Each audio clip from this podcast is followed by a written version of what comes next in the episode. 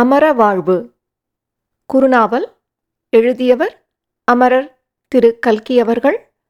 Tamil audio books சேனலுக்காக வாசிப்பது சாந்தி சோமநாதன். அத்தியாயம் மூன்று கர்னல் குமரப்பா. கதாநாயகனுடைய பெயர் டாக்டர் ராகவன். செல்வ குடும்பத்தில் பிறந்தவன். அவனுடைய தகப்பனார் ஒரு பிரபல டாக்டர். தமது புதல்வனும் தம்மை போல் வைத்திய தொழிலில் பிரபலமாக வேண்டுமென்று அவர் விரும்பினார். தந்தையின் விருப்பத்தை புதல்வன் வெகு நன்றாக நிறைவேற்றி வைப்பான் என்று தோன்றியது. வைத்தியக் கல்லூரியில் படித்து மிக சிறப்பாக தேறினான். பிறகு அவன் தமக்கு உதவியாக பிராக்டிஸ் செய்ய வேண்டுமென்று தந்தை விரும்பினார். ஆனால் பையனுக்கு வைத்திய சாஸ்திரத்தில் ஏற்பட்டிருந்த அபார மோகமானது அதற்கு குறுக்கே நின்றது. நமது மெடிக்கல் காலேஜில் இப்போது சொல்லிக் கொடுப்பதெல்லாம் பத்து வருஷத்துக்கு முன்னால் இருந்த வைத்திய சாஸ்திரம். சென்ற பத்து வருஷத்தில் எத்தனையோ அதிசயங்களை மேநாட்டு வைத்திய நிபுணர்கள் கண்டுபிடித்திருக்கிறார்கள். நான் அமெரிக்காவுக்கு போய் அவற்றை கற்றுக்கொண்டு வருகிறேன் என்றான்.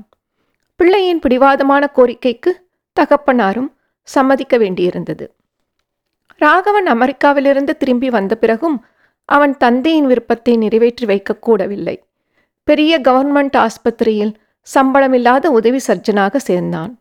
அவ்விதம் ஆஸ்பத்திரியில் வேலை செய்தால்தான் தன்னுடைய வைத்திய சாஸ்திர அறிவு விசாலித்து பரிபூர்ணமடையும் என்றும் சொன்னான்.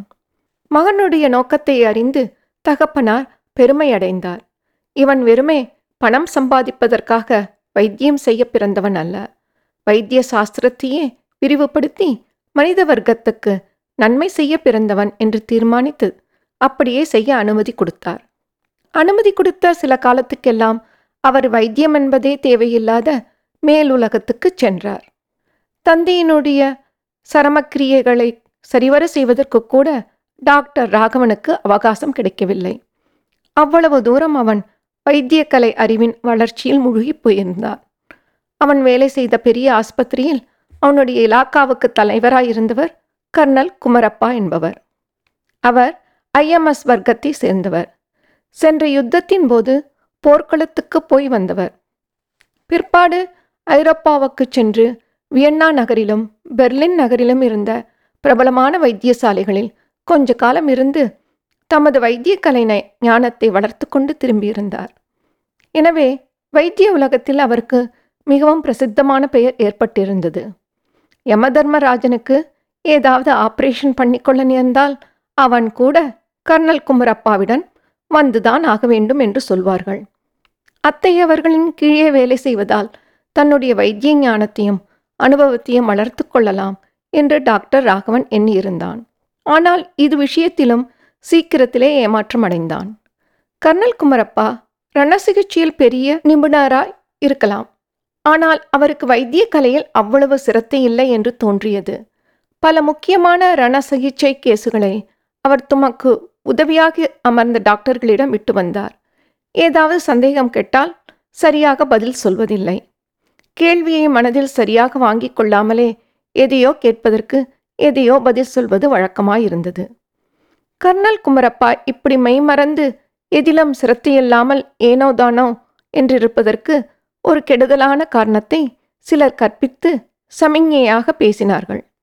முதலில் அதை டாக்டர் ராகவன் கொஞ்சம் கூட நம்பாதபடி அப்படி பேசினவர்களை கடுமையாக கண்டித்தான். அந்த விஷயம் பின்வருமாறு மெடிக்கல் காலேஜில் படித்து தேறியிருந்த டாக்டர் ரேவதி என்ற பெண் சென்ற வருஷத்தில் அந்த ஆஸ்பத்திரியில் ஒரு வருஷ பயிற்சி பெறும் பொருட்டு ஹவுஸ் சர்ஜனாக வந்திருந்தாள். அவள் தேசத்தொண்டில் பிரசித்தி பெற்றிருந்த காலமான ஒரு தேசபக்தரின் மகள். கர்னல் குமரப்பா அந்த பெண்ணிடம் அளவுக்கு அதிகமான அபிமானம் காட்டுகிறார் என்று பொறாமைக்காரர்கள் சிலர் புகார் செய்தார்கள். இதை குறித்து ஆஸ்பத்திரிக்குள்ளேயும் வெளியேயும் சில ஜாடை மாடையாக பேசினார்கள்.